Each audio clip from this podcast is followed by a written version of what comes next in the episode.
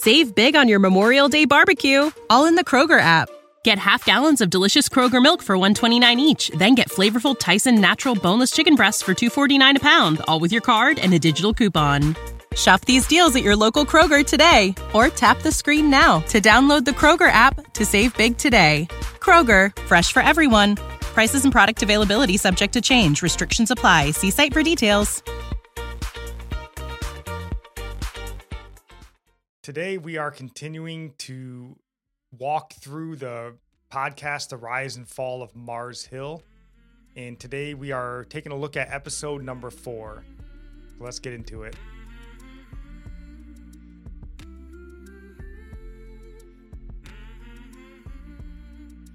Welcome in. This is Religionless Christianity. I'm your host, Spencer. This is my lovely wife, Nikki. And today we are Yep, trying to take a closer look at episode number four from the rise and fall of Mars Hill. And if you are just joining us for the first time, we did these a little bit out of order. So we kind of started with a early mid-season review kind of thing, looking at episode five and then sort of the whole podcast up to that point. And then we went back and did one, two, and three, four today, and then six through 12 will be coming hopefully in order from here on out. So mm-hmm. a little bit out of order, but you should be able to find all those podcasts if you're interested. And we're going to try to continue on in the same theme here where we're not giving away a bunch of spoilers on the episode. We're just sort of talking about some of the highlights that we saw in the episode and then trying to give you our perspective the way mm-hmm. that we sort of listen to these episodes because I think a lot of times it differs from the way it's presented. So we just want to give you two different, you know, opposing, not necessarily opposing views, but different views mm-hmm. on the ideas that are presented. So before we dive in, honey, is there anything you would like to say? I just want everybody to know we're not approaching this in, as if we're in agreement with the way the light that they're shining on Mark um, like he said, the different views. And so we look at Mark as a brother in Christ. We all have our our faults and God uses us in spite of them. So we do pray for Mark and his family if these accusations are true. Um, and we don't know if he's repented. So if you've listened to the to the rise and fall of Mars Hill, um, just keep that in mind. Um, don't look at as an enemy and pray for him. And I think whenever we hear something about another brother or sister in Christ, um, we should always have the mindset of praying for them to be reconciled if they're not, and always just look inward at our our own heart. So, just want you guys to know that we we pray for him and his family, and we're not picking and choosing sides on this. Nope, definitely not. And that's important to note because a lot of times it sounds like we're, you know, apologists for Mark Driscoll. And we don't want to come off that way necessarily. We just don't always agree that the way he sort of painted by Christianity today is the right way, right. or that like all the blame sort of shifted onto him. So we are in agreement that he's probably right in resigning and stepping away from the past uh, pastoralship of that church. And I'm assuming as these episodes unfold, we're going to start to see more of that because to this point, episode four, we've not really seen a lot of it. Episode four is probably going to show us a little bit more about that. And we'll dig into that here in a minute. But it's just important to know we do pray for him. We do advocate for him a lot, but it's not because we think he somehow is alleviated of the guilt that they're associating to him. So right. just want to make that point. So also, like, subscribe, follow, share us with a friend. Jump on our Discord. We'd love to praise with you guys, pray for you, all those sorts of things. And that's what the Discord channel is for. All right, so to episode four. And this might have been my favorite episode so far that we've listened to. Mm-hmm. And mm-hmm. listening to this episode, it was almost, I felt sad listening to this episode. And it was almost like I feel like I've lost something that I never really had. Like looking back on it now and hearing about what this Mars Hill church was like in its early days and the message that was preached and all this sorts of thing. And I feel sad now, like somehow it's been taken from me. You could even, have experienced that and yeah, like even though it's already it's been closed for six years or whatever, seven years at this point now. But I'm listening to this and I'm feeling like a sadness of like, man, I wanted, like, I wish I could experience that today. And a Mhm. sadness for that message that was being preached then. And yeah, it, it, it all, this one specifically almost just made me feel a sense of sadness for the fall of it. So it was, Mhm. it was a really good episode. And, um, the first, I don't know if it makes you, if you want to jump in, I don't know if it makes you feel sad about the fall of this church. Well, I do feel sad because I think just listening to it, I know you would have really bene- benefited. I mean, as many young men, young married men, could have gained a lot of wisdom and practical, um, just practical advice, like simple things that we are not taught early on. Like a lot of them were things that should be brought up in marriage counseling, but we never even did you know, premarital counseling is what I mean. Things that should have been brought up even before you're married, like he's addressing. And I'm like, man, that would have been awesome if we would have, you know, And that's why I feel sad. Like, obviously, we've been to church our whole lives, gone to a lot of different churches, and they've all been good churches, you know, for the most part. We didn't stick around at a bad church, but I don't think any of them were delivering messages like this. hmm And that's what I think I long for. And yeah. it's just sad to see Mark it knew the away. culture. I think, I think a lot of pastors are, I don't know, just ignorant of how deep in sin our culture really is. And I just, the gospel is addressing sin, but nobody wants to address it in the ways the culture is delved into particular sins. He addressed the today sins. And I think that's something that this episode focuses a lot on. So, this one, you start so- sort of seeing what the vision for Mars Hill was going to be. And this vision that they had was for a church of godly men leading godly families. And Mark was very heavy into a godly masculinity. Mhm. So, the episode kind of the first major point and theme that's brought up in this episode is this idea of a men's conference that Mark calls early on in the church. And it gets sort of relayed to a lot of the members. And this is talking about the late 90s, early 2000s, where chat boards and stuff were a big thing. And there's a chat board, I guess, that the Mars Hill membership Was followed. it just for men? Was it a chat just for so. men? Was I bet it was. Yeah.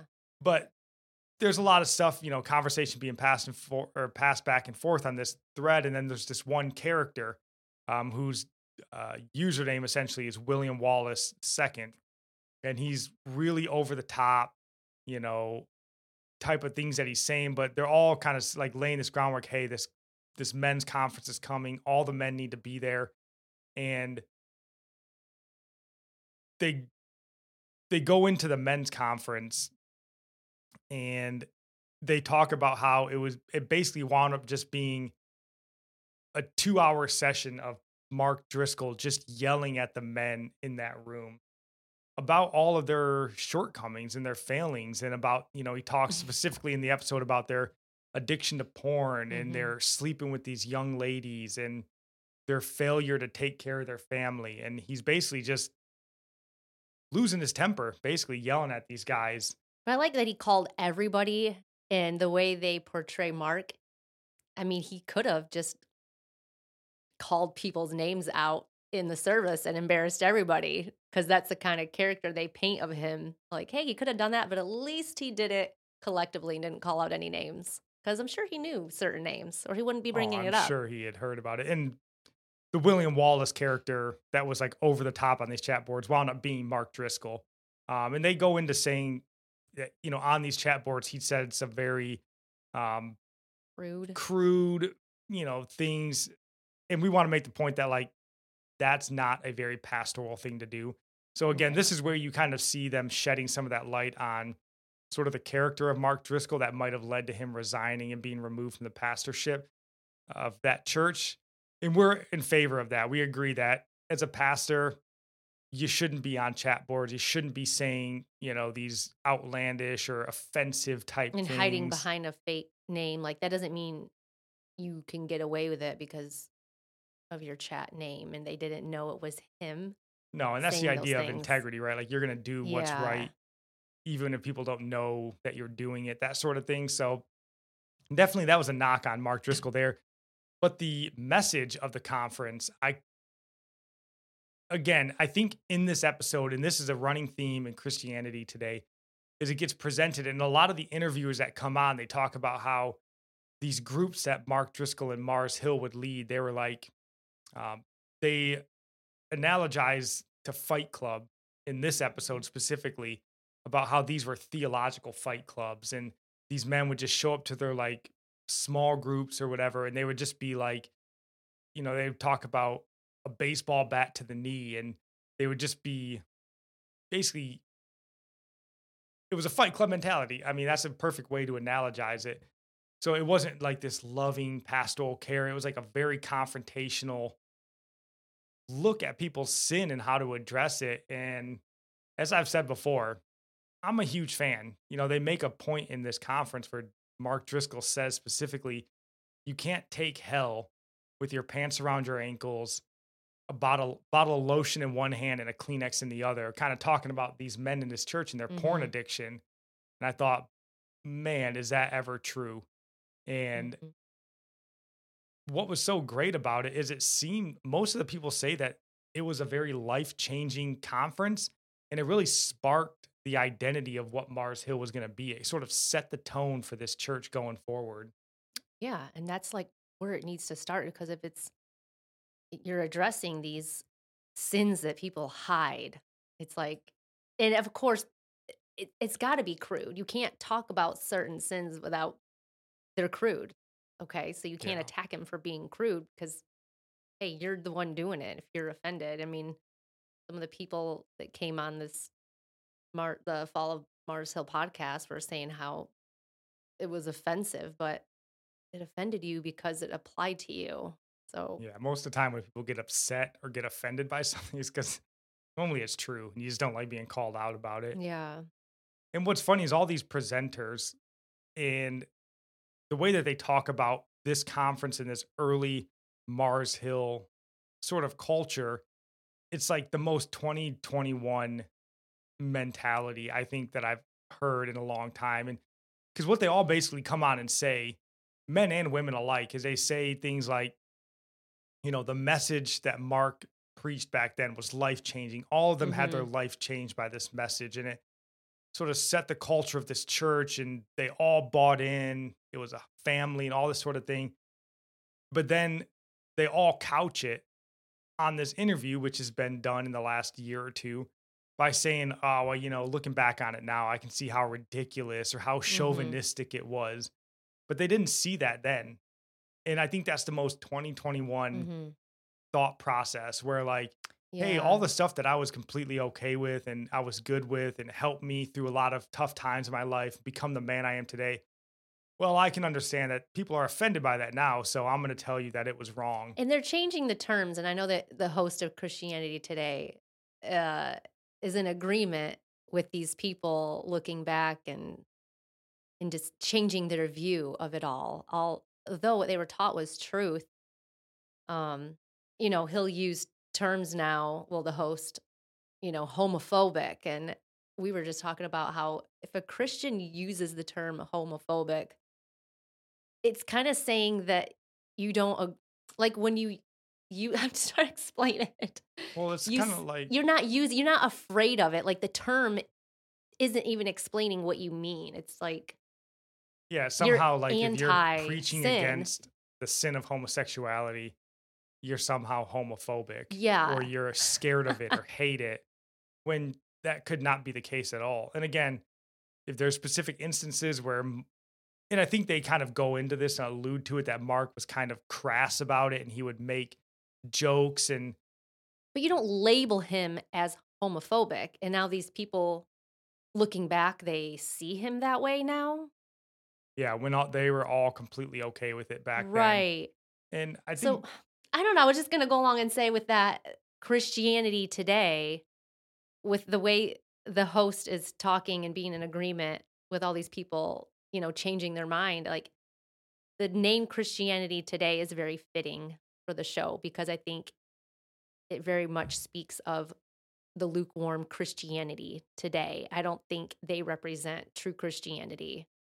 So no, we and I she mentioned that before I was like, wow, that's yeah, it's a perfect name for their website and because they are, you know, I f- feel like we've talked about this early on. They're kind of more in that progressive leaning Christianity. They're always given a platform to like the critical race theory Yeah. idea. And then here they are, yeah, like, oh, you're talking about, you know, homosexuals and that you're homophobic. And so I just think, you know, take it with a grain of salt. And mhm. Um, they go on and they, all the interviewers or all the interviewees, I guess, they talk about things like at the time when they were there and on these chat boards and things, all this like bombast or over the top rhetoric, um, they saw it as just hyperbole. Like they kind of understood it at the time as just a way to shake people and get their attention so that they could get this underlying message, which was a very biblically sound Mhm. message and a very important message. And I sort of agree with that from where I'm sitting listening to this podcast. I'm like, man, it sounds, yeah, sure, it's it's crude and it's crass and it's a fight club mentality. And Yeah. but if you got the point of what he was trying to get across, because even they have a Mhm. lady come on there and she messaged one specific sermon that he gives at a Christmas time, and it's uh ho ho ho Merry Christmas, but it's H O E H O E H O E like a female ho, not ho ho ho like Merry Christmas.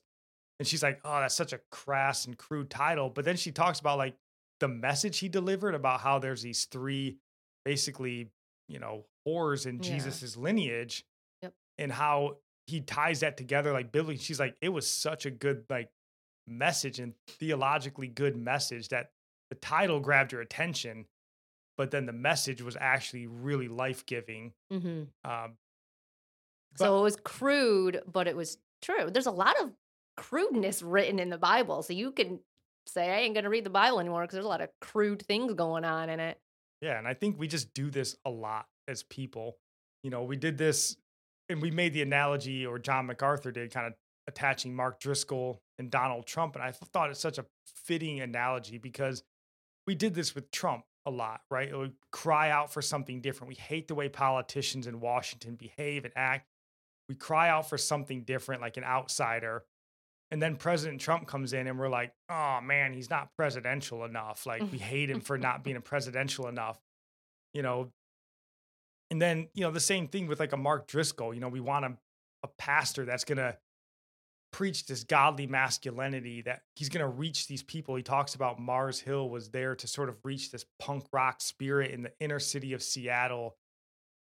And then when he actually comes out and does it, you're like, oh, he's a chauvinist. You know, Right. like, well, who do you think is gonna reach There's a no punk perfect. rocker in Seattle? Like, do you think you're gonna send, I don't know, like your Aunt Barbara and her blueberry cobbler? It's not gonna work. And Mark seemed to understand very well the crowd. Mhm. And like you had mentioned before, I'm not sure how well a lot of pastors, obviously, not gonna deride a lot of pastors, but I don't know that they necessarily have a specific market that they're going to reach. Mhm. I mean, we kind of talked a little bit about how Rick Warren and these Bill Hybels kind of did market research to figure out where to plant a church Mhm. and like the seeker sensitive. But I think Mark did it from a different angle where like he was that punk rocker. Mhm. That was kind of the I. He that was could reach he them. Was. So he could relate. yeah, he didn't do this as like a fake, let's grow a church. He did this as like, this is who I am and this is the church I need.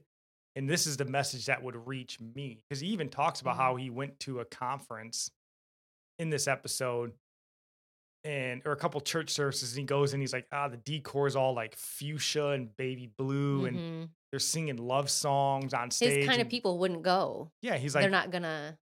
he's not going to that. So he creates a church and preaches in a way that would reach him. Yeah. And yeah, it's it's crass and it can be crude and maybe it takes it a bit too far. But then when you get down to the meat of what he's Yep. preaching and you're like, that is a gospel that would actually change people's lives. So he knew that's what he needed in his life. And Yeah. he was convicted by it. He knew, hey, other people need to hear this and they'll be changed by it too. And he had like a burden, that mission. And he so badly wanted everybody on board with it. And I bet it just frustrated him when people weren't on board with the mission that he had to take the city and and all those things like like he brought up men need something to do they can't just be single and idle they're going to fall into this into sin and that analogy he gave how well you probably can say it better with the truck it drives straighter when it has weight in the some weight in the back so he was talking about like get a wife have some kids get a house get a good job. When you have responsibility you have purpose to your life and you're a leader a spiritual leader it gives you purpose to know you're leading and you have work to do like that's even good advice for unbelievers. Oh, like you have 100%. what's my purpose in life?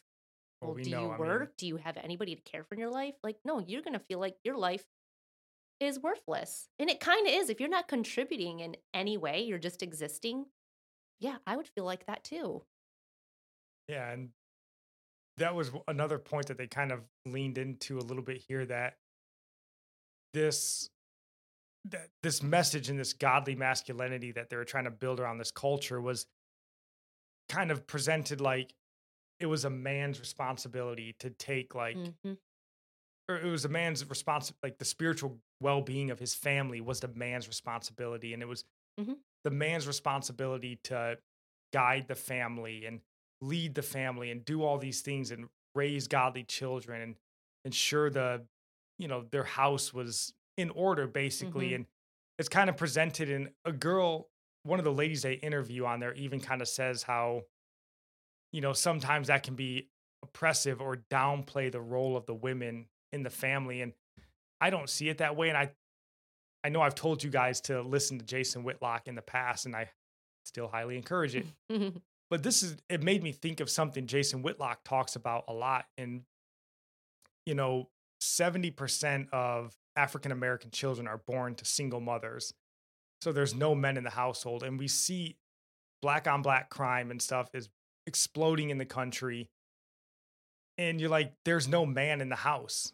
there's no man to guide and lead a family and this is a point that jason whitlock uh, expounds on way smarter than i can but this idea that when you remove a man from the house or you have a home that's led by women that's not the way god intended it it's not to say women can't do it or that they can't right but it's not God's way of building a family. You know, Christ is the head of the church, man's the head of the household. And that's sort of the way it's supposed to be structured. And when you break that chain, then it invites problems. And we see that in Mhm. parts of our culture. Now, it's not necessarily religious in nature, but you can still see that these godly principles work in and out of the church. Yep. So I just thought that was fascinating. When they were talking about this, it made me think back to stuff Jason Whitlock had talked about. I'm like, maybe that's why there's so many problems in minority cultures where or really just any culture where you have a lack of that nuclear family Mhm. dynamic with a man and a woman um, in right alignment sort of thing as a family i thought that Mhm. was women submitting to their husbands and the world has painted a very negative um, meaning of it tell you it means one thing and they just hear oppression but it, like i was just telling him when i um when i see him praying and talking about wanting to serve god it actually compels me to want to serve and love him in like practical ways or just telling him my appreciation of him and like it really it compels you to want to submit and to want to serve when you see like there is blessing in that that design when the head of the household is living for God and loving his wife like Christ loved the church like it's perfect. It really is like and that's a a type and shadow of the of us and Jesus how Jesus you know he died for us and when we realize all the work that he did to provide salvation we are compelled to serve him with joy like and when i realize all that spencer does for me and the kids Like sometimes I'm blind to it, and then, and on other times I I see it clearly, and I'm compelled to serve and love Him. Like, and it's not grudgingly and complaining. I'm like happy. I'm happy to do it, just like I'm happy to live for Jesus, realizing all all that He's done for me, the burden, my my sin burden, all on Him. Yeah, and Yeah. that was so. I mean, I f- all these episodes are so deep, and there's so much good content in them.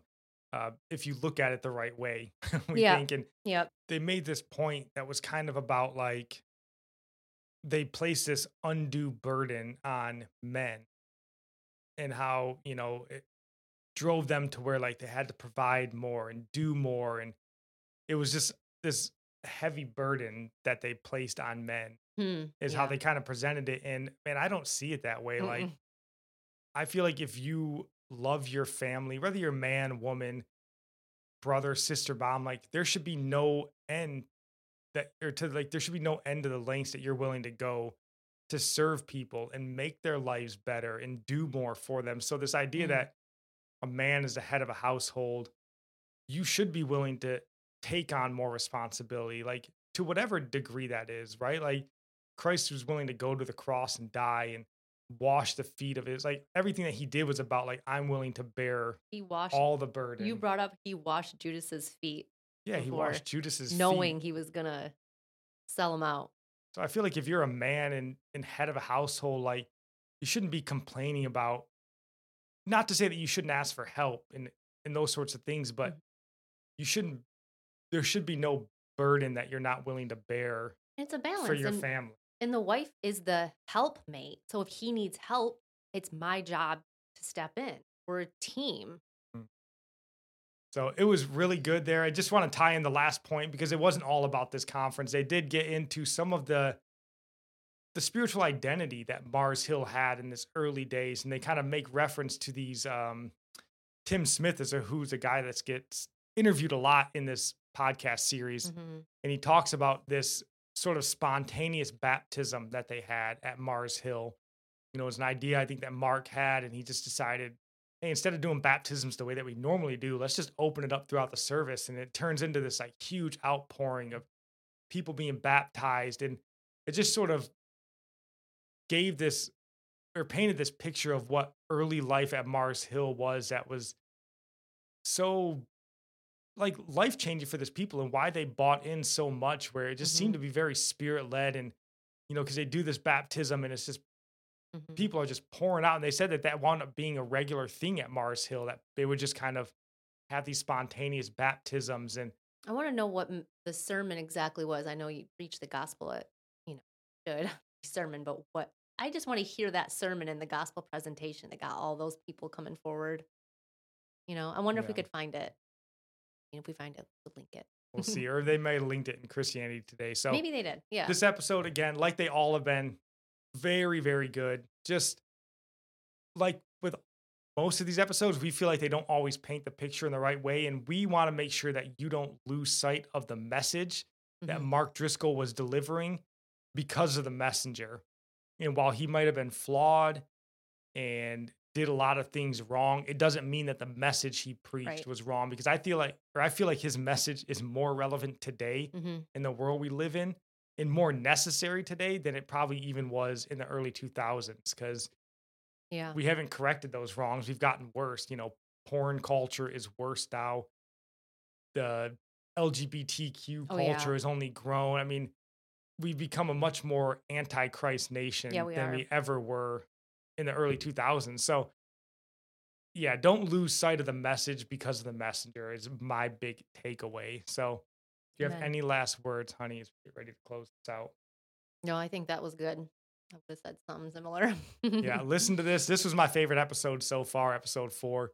And we will be out with our review of episode six on mm-hmm. Monday. Again, you can go back and find our episode five review. That was the first one we did. So we're going to jump over that, get episode six on Monday and I think episode seven will be out Tuesday. So we'll have episode seven Wednesday, and then be back into a normal rhythm, mm-hmm. God willing, after that. So that's all we got for you guys today. Love to hear from you in the comments. God bless.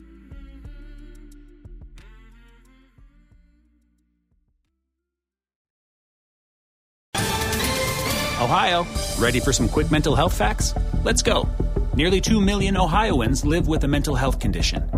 In the U.S., more than 50% of people will be diagnosed with a mental illness in their lifetime. Depression is a leading cause of disability worldwide.